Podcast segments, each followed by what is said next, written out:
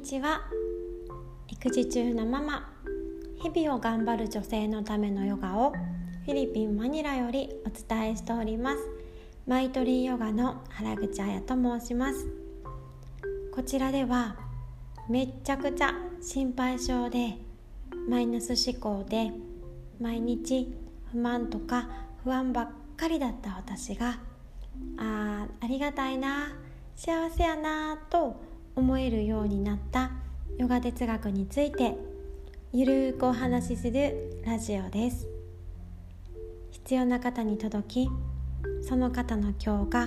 昨日よりもちょっとでもね心地の良いものになれば嬉しいなと思いながらお話ししています、えー、皆様金曜日ですね、えー、お疲れ様です。今日今週もねやっと金曜日まで来ましたね。はい。でそう先週ですねあの私の大大大好きなポッドキャスト「ご飯と味噌汁の」あの京子さんのねエピソードの中でのこの私のポッドキャストを紹介してくださったおかげでですねあの聞きましたよっていうあのっていうようなインスタのメッセージをいただいたりだとかあと京子さんの方にね感想をあの伝えてくださったリスナーの方方があのいてですねあの追ってくださってですね もう本当に本当にありがとうございますと思っております。でねあのなんと私の元会社の同期だった子も実はご飯みそなさんであご飯みそなってねご飯と味噌汁を聞いているリスナーの方とかね一緒に番組を作ってるっていう風な言い方も京子さんされていて素敵だなと思っているんですけれどもご飯味噌なさんでだったんですね。でそれであの京子さんが紹介くださった私のポッドキャストを聞いて「え？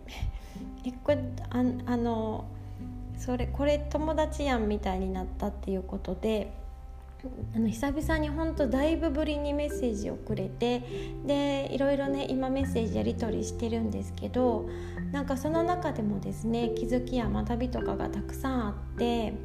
あ本当に素敵なご縁をつないでくださったなと思いましてあの本当にあの改めまして京子さんありがとうございました。はい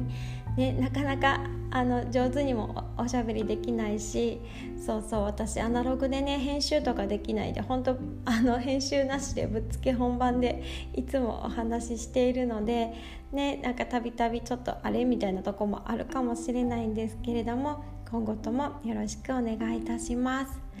はいですいませんちょっと前置き長いんですけどもう一つ近況報告がありまして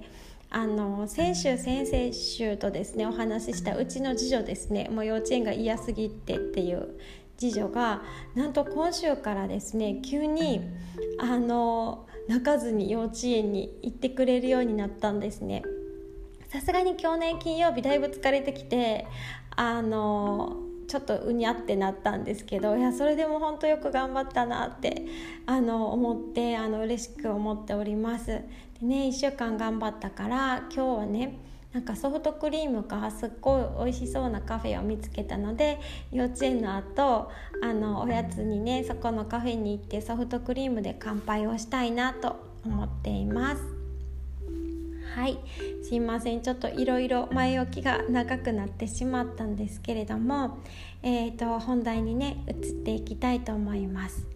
と今日はですねあのプラナーヤーマ。あの前前回っていうか今まで話してきたあのプラナヤーマの次の段階ですね。プラティアハーラーっていうところについてあのお話ししたいと思います。となんやそれってねプラティアハーラーってなんやそれって感じなんですけどあの五感のねコントロールですね。そう感覚のコントロールのことを言います。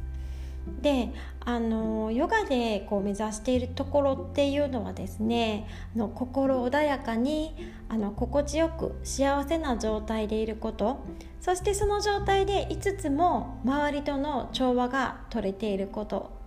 そういう状態を目指してるんですね。でそのためにあのこう今まで話してきたようにまずは山ニヤマという教えで心構えを次あの心構えを整えて次アーサナあのポーズですね。ポーズで身構えを整えてそしてプラーナーヤーマでその呼吸法とか食事とかそういうところで気構えっていうのを整えていきます。でそうやってね自分自身をこう整えていったとしてもですね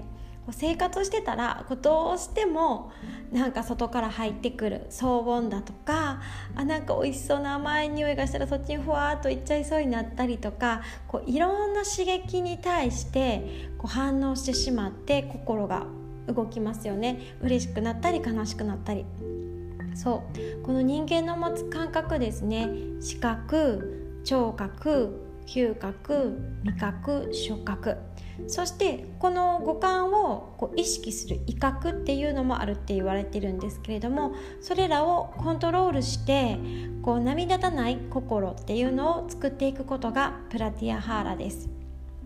え何それめっちゃむずそうってあのちょっと思うかもしれないんですけどね意外とすでに日常でねやってたりもするんですよね。あの例えば子供とか例にとるとあの分かりやすいかもしれないんですけどめっちゃ大好きな本を読んでいたりとかめっちゃ面白いこうテレビとかに集中していたとしてでその時に「ご飯できたで」とかって読んでもいやもうめっちゃ絶対聞こえてんのにあの全然気づかない時とかってないですか？うーんとかもたまに言いつつも多分さうーんとか言ってんのも無意識でそうこう無意識のうちになんですけれどもやってるんですよねこのプラティアハラ。あれってこう耳には絶対聞こえてるはずなんですよ。鼓膜が振動して音としては入っているんだけれどもその音を心に結びつけていないんですね。なので反応しないんですよね。そ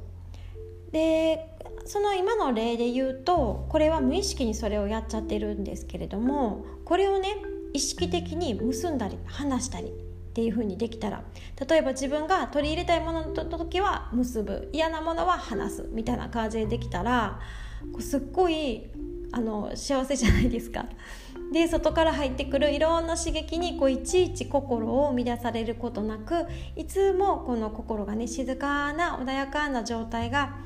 あ状態でねいることができますよね。そうそうで集中した時には集中できるっていう風になってくると思うんですよね。でこれ本当になんか日常ですごいいろんな場面で使えるんですよね例えばあの子供がねこうわーわーこううるさい時とかなんかうちねよくあるんですけどこうなんかちょっと機嫌悪くてわーって言いたくってわーってなってでそういう時ってもう何を言っても例えばギューってしに行ってももうもうダメな時ってないですか？なんかあれって多分もう子供もよう分からんけどとにかくわーわー言いたいみたい言いたい言いたいっていう時だと思うんですよね。ででもそういう時も一旦置いとくしかないからもう一旦置いとこうって思ってももうずっとずっとなんかわーって言ってたらちょもういい加減にしてよってなっちゃいますよねそう以前はめっちゃあったんですよある程度まで我慢するんだけどあのちょもうもういい加減しつこかったりしたらちょもういい加減にしてもうるさいねんってみたいな。ちょもう分かったからとりあえず静かにしてくれるみたいな感じにこうなっちゃってたんです。こう一緒にこうつられてわーってなっちゃったりとかね。あなっちゃってたっていうか今もたまにあるんですけど。そうそう。それをこのプラティアハーラの特訓でだいぶね抑えれるようにというか少なくなっていったんですね。耳にはそういう声とかが入っているんだけどそれを心に移さないようにできるからこう平常心をね結構保っていられるようになりました。うん、で他のシチュエーションでも結構役に立つんですよね。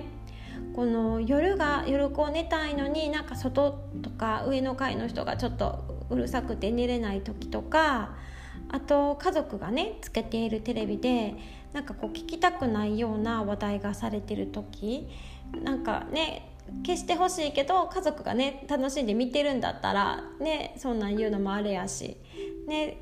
そういう時とかあとねあもう今もう食べたあかんって分かってる時間なのにとかね晩ご飯前にどっかさデパ地とかカカとかなんかケーキ屋の前とか歩いててあめっちゃいい匂いしてきてあ食べたいってなる時とかあとね私これもなんか最近やってるんですけど蚊に刺されてめっちゃかゆい時とかにもそのかゆさを軽減することができるんですよ。これすごくないですか？っていう風な感じでね日常でもいろんなところでこうあの結構ね取り入れて快適に過ごすことができるのがこのプラティアハーラだなって思っているんですね。そう。ででどうやって練習していくねっていうところなんですけれどもあの日常でねあのいろいろあの練習方法っていうのがありますので次はですねあのその練習方法っていうのをいくつか紹介したいなと思っています。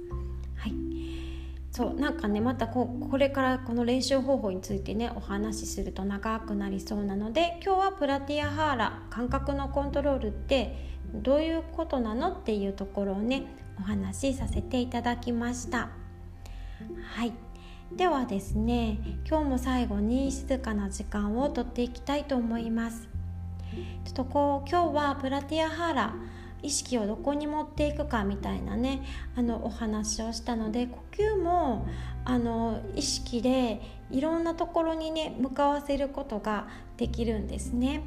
あのそれで例えばなんか腰が痛い時にちょっと前屈とかなんか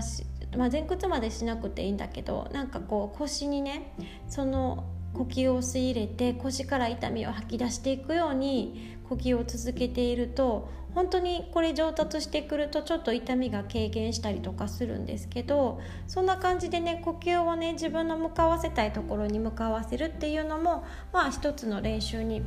なるかなと思いますので今日はねちょっとそれであの呼吸法を最後にやっていきたいと思います。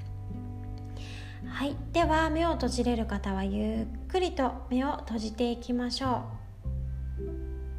う。眉間を柔らかく緩めていきます。背筋をスーッと伸ばして肩をぐるっと一回し胸を開いていきましょう。少し反り腰になっているなと感じられたら見えない壁にもたれるように後ろの方に意識を向けていきます。下腹部クッと締まるポイントがあればそこがね一番まっすぐに背筋が伸びているところなのでそこでキープして顎を少し下に引いていきましょう。まずは1つ目の呼吸は頭の中脳みその中に吸い入れていきましょう。今ある息を一旦軽く吐いたら鼻からゆっくりと息を吸い込んで頭全体に広げて頭の中のモヤモヤと一緒に鼻からゆっくりと吐き出していきます。次の呼吸は眉間や目元に広げていきましょう。目元の重たさや疲れと一緒に鼻から吐き出していきます。次は吸う息喉元にぷわっと広げていきます。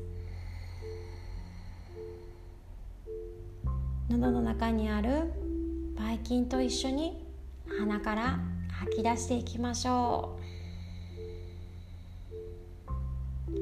次は鎖骨の上の方胸の上の方に呼吸を入れていきましょう。奥の方に溜まっている。重たい思いと一緒にゆっくりと鼻から吐き出していきます。ラスト吸う息背中に吸い入れていきます。肩や首背中のこりとともに鼻からゆっくりと吐き出していきましょう。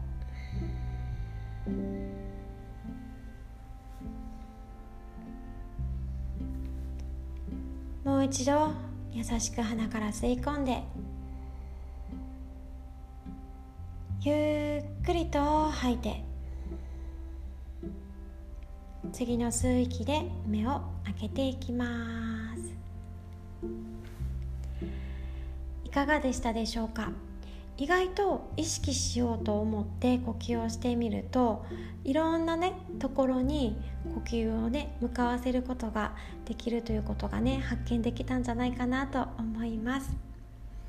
この呼吸もねなんかあのちょっとモヤモヤした感情がどうしても拭いされない時とかにもあの使えるかなと思って私は使っているのであの日常でねあの活用いただけたらあの嬉しいです。